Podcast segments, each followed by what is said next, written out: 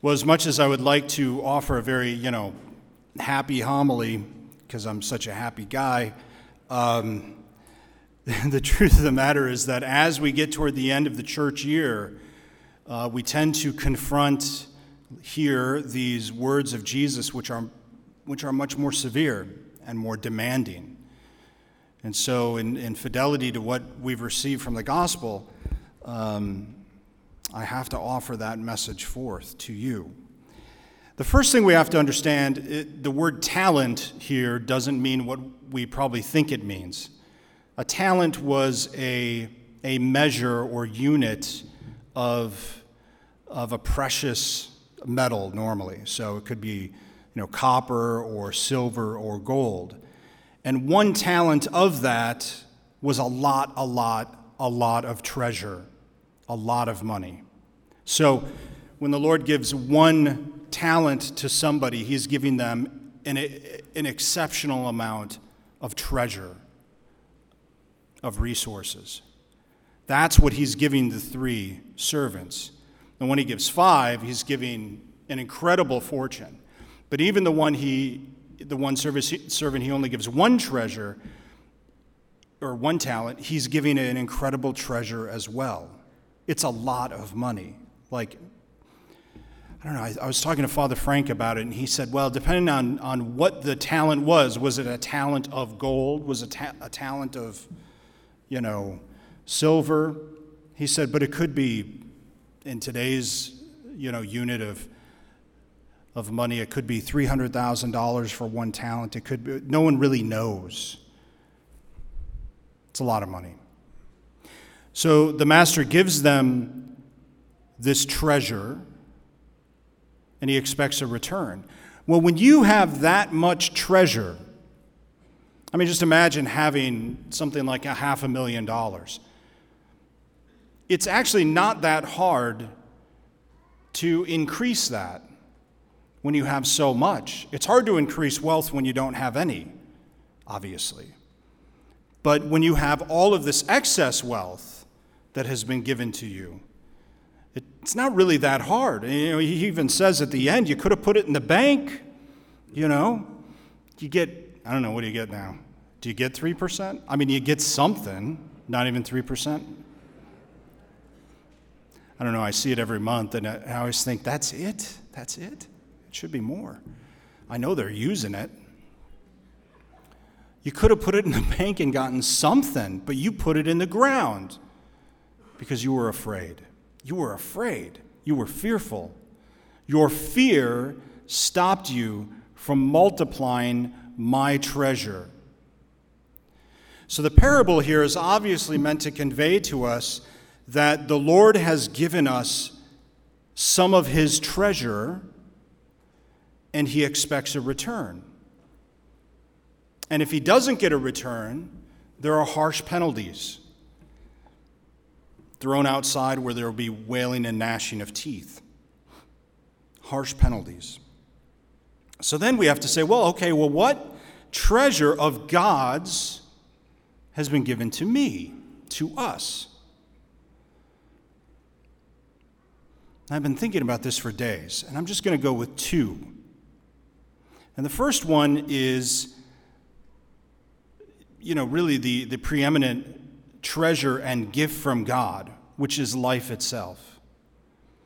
Without the gift of, of life itself, without being created and being created in his image and likeness, without being created as an embodied soul such that we can exist for eternity with him, without that initial creation, nothing else comes. So, the first gift of God's, which is life, because He is all life, or He's the fullness of life, He gives us that life. He creates us in His image and likeness. So, what does God want us to do with our lives?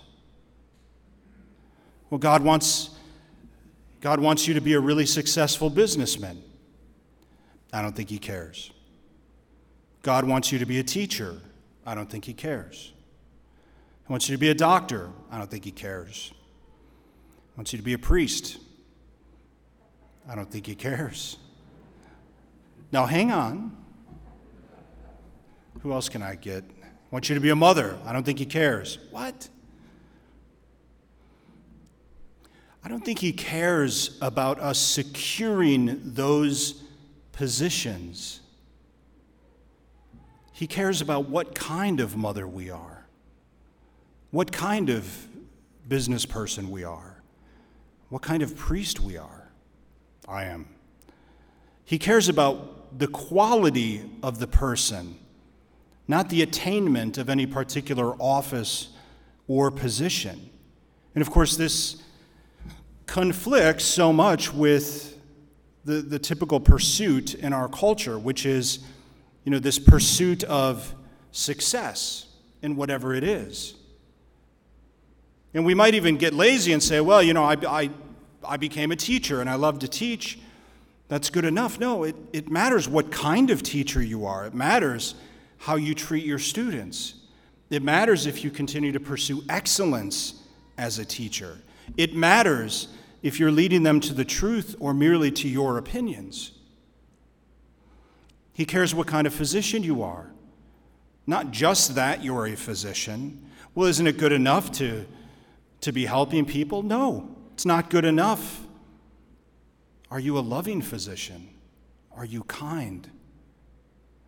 Are you truly pursuing your patient's health? Do you, do you really care about your patients? Or is it just a job? And we could go on and on. I think you get my point. It's not the thing itself, it's what kind of person we are becoming. That's what he cares about. I don't think he cares really if we become this or that or, or the other if we're not becoming a better person, if we're not pursuing holiness, if we're not pursuing virtue. That seems very, very clear and evident from the Gospels. And this can be, become difficult if, if all we're doing is pursuing. You know, you think about somebody maybe who's going to college and they're thinking, well, you know, I want to pursue this because, uh, yeah, I'm going to pursue accounting or finance or something like that because, you know, it's going to provide a good life for me and my family. Again, that's a worldly concern. It's not without value, it's not meaningless. And it shouldn't just be cast aside, it matters. But far more does God care about becoming someone who is good and holy. Now you have to look at it this way the Lord is coming back. Now, He might come back before you die, but He's definitely coming back after you die to each one of us individually. Every single one of us. What kind of father are you? What kind of mother are you? What kind of priest am I? That's what he cares about. And one day, one day, he's going to judge us. You might say, well, Father, you know, enough with the fear. No, a healthy fear of the Lord is good and virtuous. To understand what he's up to, he's trying to make us into better people and holy people. That's what he wants. He wants a return on the gift of life that he's given us. And one day, we will stand before him and have to give an accounting. That is just true. The second gift that I'd like to highlight this is a gift that comes from God is the gift of faith. The gift of faith. The theological virtues are gifts that come from God, theological, theos, God. They're God virtues faith, hope, and love. They come from God, and they're meant to lead back to God. So we're given the gift of faith, particularly at baptism. We're given this virtue of faith, but the Lord wants a return. And there's a lot of people who seem to live their lives as though faith is just either something they have or they don't have, is something they can lose. My faith is dependent on, you know, my church or, you know, how good the homily was today or how good the music was today or whether I'm bored or not. That's not what faith is. If we're basing it on, the, on, on those things, nobody had come to church. that was a joke.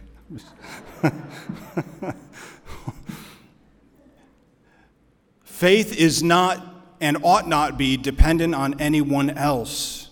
It's something given to each one of us individually as a gift from God, and He expects us to nurture that faith. And that means, I don't want to go to Mass today. So what? Go to Mass. Children, husbands, some wives, but I don't want to pick on the women. I've learned. I'm not even married, and I know that rule. I don't want to go to Mass. Do you think I always want to go to Mass?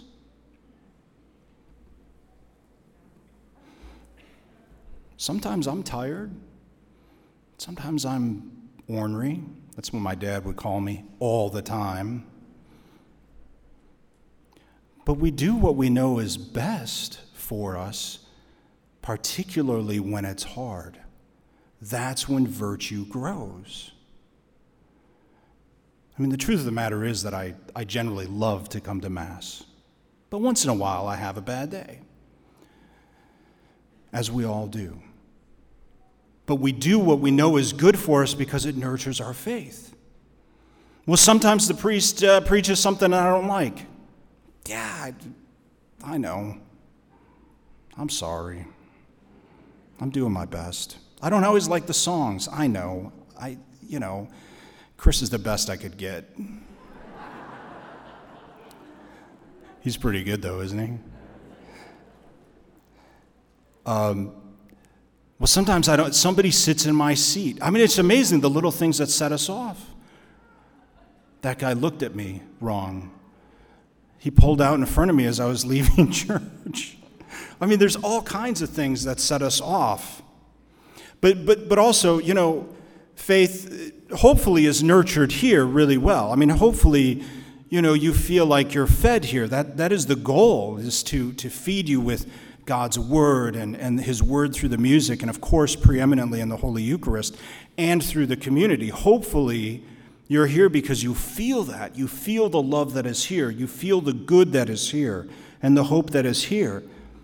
But God expects us to be faithful out there. And I don't mean the people sitting out there. I mean out there with the secularists at work and at school. When we're around the people who don't have faith and don't agree with us. Do we remain steadfast in what we believe, or are we cowards? God does not need cowardice, He doesn't want it. That was the problem with the one guy who buried his treasure. He was afraid. That's why he was thrown out, because he lived in fear. God has no room for that. Because if we have fear, it means we're not trusting Him. That doesn't mean we act imprudently. It means, though, that we remain steadfast in our faith steadfast in what we believe, and we are not ashamed to say it when necessary, to defend the Lord, and to defend what we believe, our relationship with Him. Ultimately, when the Lord comes for us, each one of us, there, there's not going to be anyone else there. Every single one of us will have to stand before the Lord and he will judge us. And he will judge whether we brought a return, some kind of return on the gifts that he has given us.